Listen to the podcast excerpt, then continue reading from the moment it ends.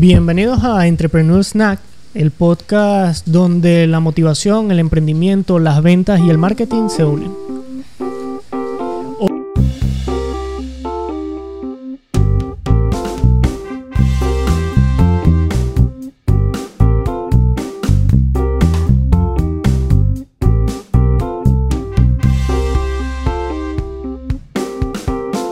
Hoy vamos a estar hablando sobre diferentes temas de, por supuesto, emprendimiento, de cómo crear una marca o una empresa, de los problemas que vas a atravesar como emprendedor y de cómo realmente invertir tu dinero de manera efectiva. Conmigo, David Ascanios, fundador de Ascanios Agency, y por supuesto mi persona, Nicolás Quintero, CEO de Ascanios Agency. Una buena presentación, gracias. Eh, debería de sonar algo así como, como sorprendente cada vez que digas mi nombre. Eh, le, le ponemos unos aplausos. exacto. Eh, bueno, nada. El primer tema es sobre. Iniciemos con cómo iniciar, cómo, cómo crear una empresa, cómo crear una marca, cómo, cómo dar ese paso desde cero. Desde cero hasta construir algo que realmente valga. Primero, tres factores fundamentales ¿no? a la hora de crear un- una empresa. Eh, digamos, conceptos errados que tienen los emprendedores. No necesitas dinero, una principal. No necesitas, digamos, al iniciar equipo tecnológico o equipo de infraestructura, si quieres iniciar. Porque si quieres iniciar con un producto, pues puedes, puedes buscar otra forma, como lo hemos mencionado muchísimo en nuestras redes sociales, como es el Amazon FBA. Que no necesitas de una infraestructura, sino que Amazon es tu infraestructura. Exacto. Y el tercero es que, eh, obviamente, la mentalidad errada de por qué vas al negocio. Si vas directamente a buscar dinero, te vas a conseguir con una pared. ¿Sí? Todos vamos en, en fin de crecer, de, de tener un crecimiento financiero. Pero detrás de ese crecimiento financiero hay cosas que son también fundamentales como es el propósito, como es tu visión, como es tu misión y como es la formación que puedas encontrar en esos líderes que al principio no lo vas a tener, que vas a tener que tú limpiar, limpiar la poseta, hacer la operación, hacer administración, vas a hacer de todo, pero que en, un momento específico, importante de la organización, te das cuenta que es momento de conseguir a líderes. Eso que dices es algo sumamente importante porque realmente debes tener pasión por lo que estás haciendo y debe haber un propósito más allá del dinero. ¿Por qué? Porque el dinero es algo del momento y sin duda alguna como emprendedor en tu emprendimiento vas a tener dificultades. Y si lo que estás buscando es dinero, a las primeras dos, tres o cuatro dificultades vas a decir esto no vale la pena porque el dinero no lo va a valer.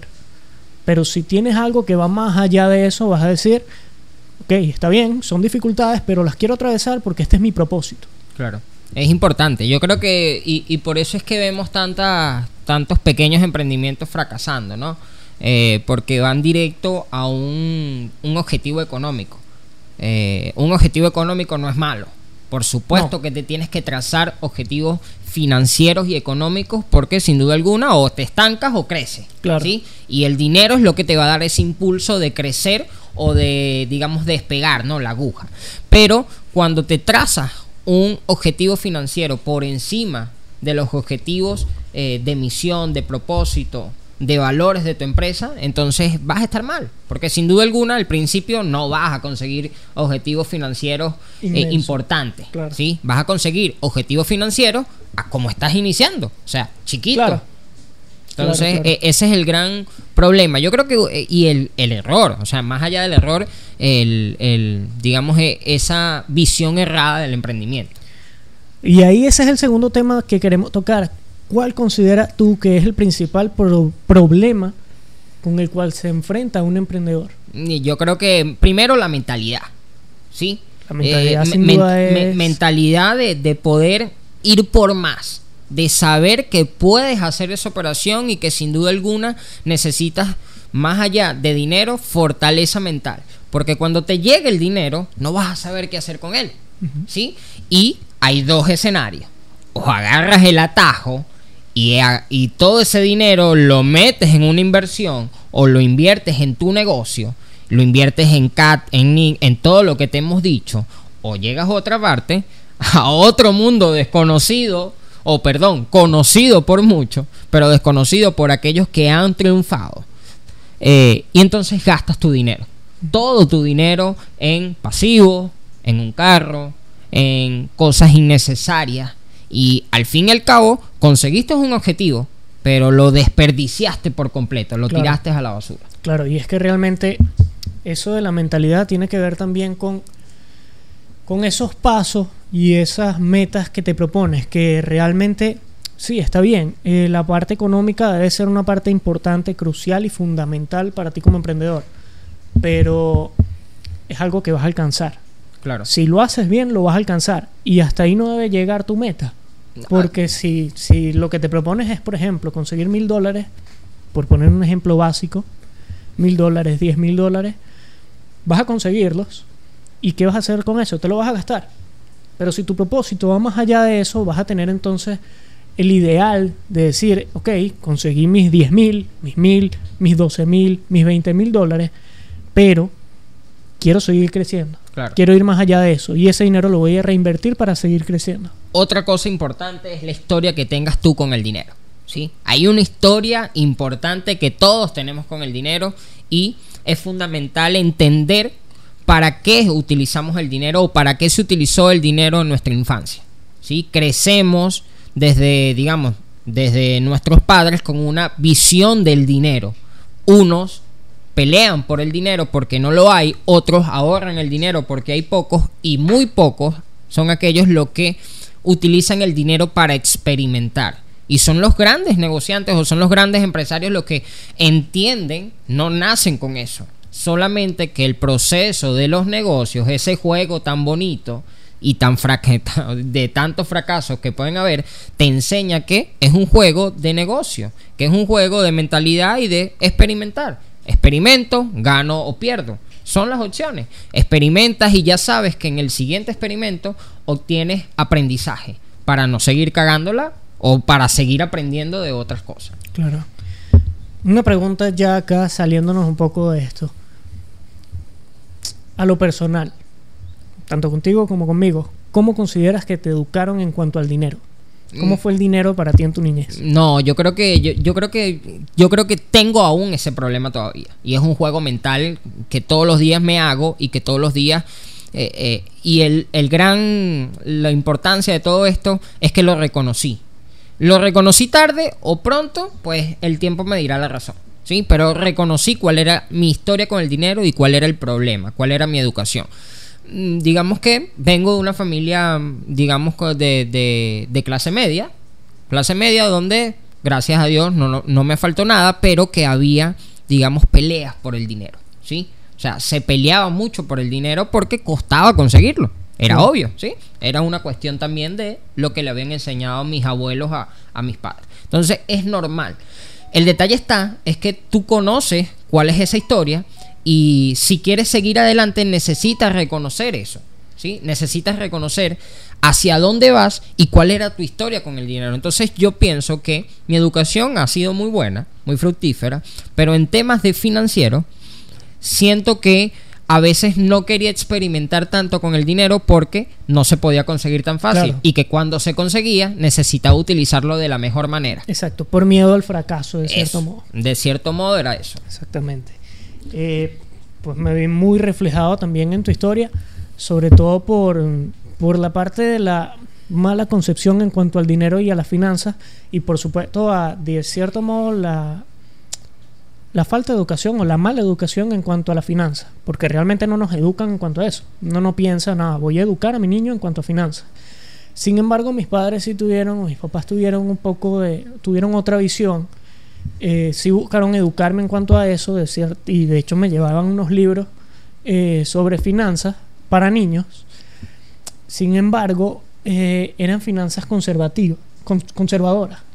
eran finanzas conservadoras y realmente era, se trataba de ahorrar. Lo que decían en los libros era ahorra, ahorra, ahorra.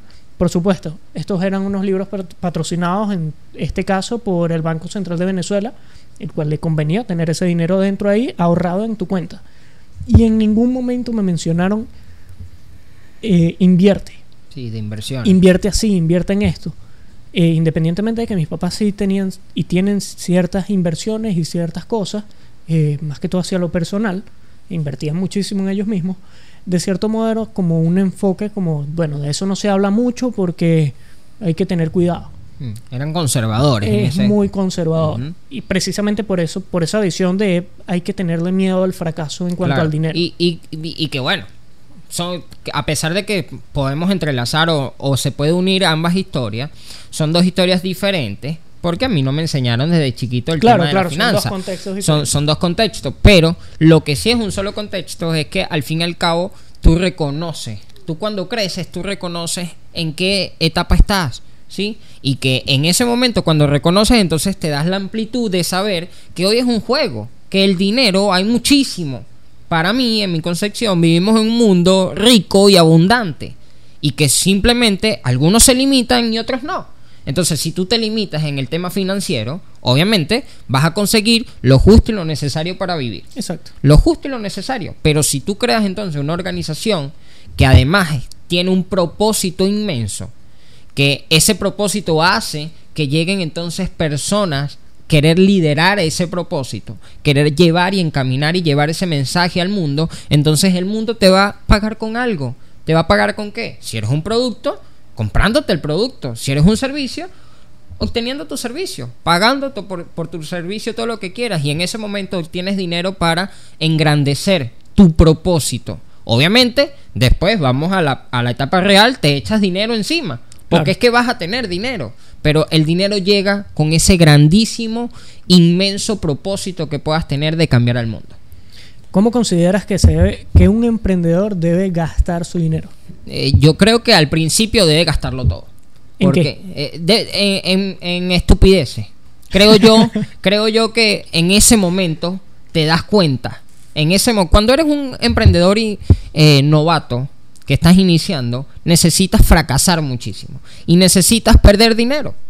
Y prefiero que pierdas dinero al inicio que después pierdas dinero ya con muchísima experiencia. ¿Por qué? Porque a pesar de que lo vas a perder, puedes reducir el, el- el- tema de, de la pérdida. Y te hablo desde mi experiencia, ¿sí? Desde mi experiencia tenemos más de dos años y medio con Ascanios y al principio perdía dinero. Perdía dinero en el sentido de que cada vez que tenía una utilidad o cada vez que llegaba y que nos repartíamos eso, yo lo gastaba, ¿sí? Y entendí de que el dinero no se gasta de esa manera. Pero para poder entender eso, lo tenía que hacer. Claro, tenías que cometer los errores. Tenías para que aprender. cometer los errores. Entonces, yo creo que al inicio gasta tu dinero. Gástalo. Gástalo, tal vez no en estupideces como yo lo hacía, pero gástalo. Para que veas cómo duele cuando no tengas un centavo y para que entonces empieces en ese crecimiento financiero importante que necesitas a la hora de establecer una organización. Yo por mi parte considero que después de pasar de esa etapa en el que dices, oye, el dinero vale, el dinero cuesta y el dinero no es para ponerlo en cualquier lugar, eh, porque sí, tiene su valor, em, considero que la mejor manera de gastarlo es no gastándolo, sino invirtiéndolo. Invirtiéndolo y en una economía estable, ahorrando cierta parte de eso, pero en su mayoría invirtiéndolo. Claro. El ahorro, de cierto modo, es como un colchón financiero. Es tener algo ahí que te soporte en caso tal de X o Y situación. Claro. Pero eh, la mayor parte inviértelo. Inviértelo en ti mismo, inviértelo en crecer en cuanto a capacidades, inviértelo en tu organización, en el crecimiento de nuevos productos, de nuevos servicios, inviértelo en la adquisición de los clientes, que eso es sumamente importante ten en cuenta cuánto te cuesta conseguir un cliente, ten en cuenta qué tanto tienes que hacer para conseguir ese cliente y de qué forma puedes mejorar ese proceso, porque realmente eso es lo que te va a decir, oye, ese crecimiento que estás logrando, lo estás logrando gracias a esa inversión que estás haciendo.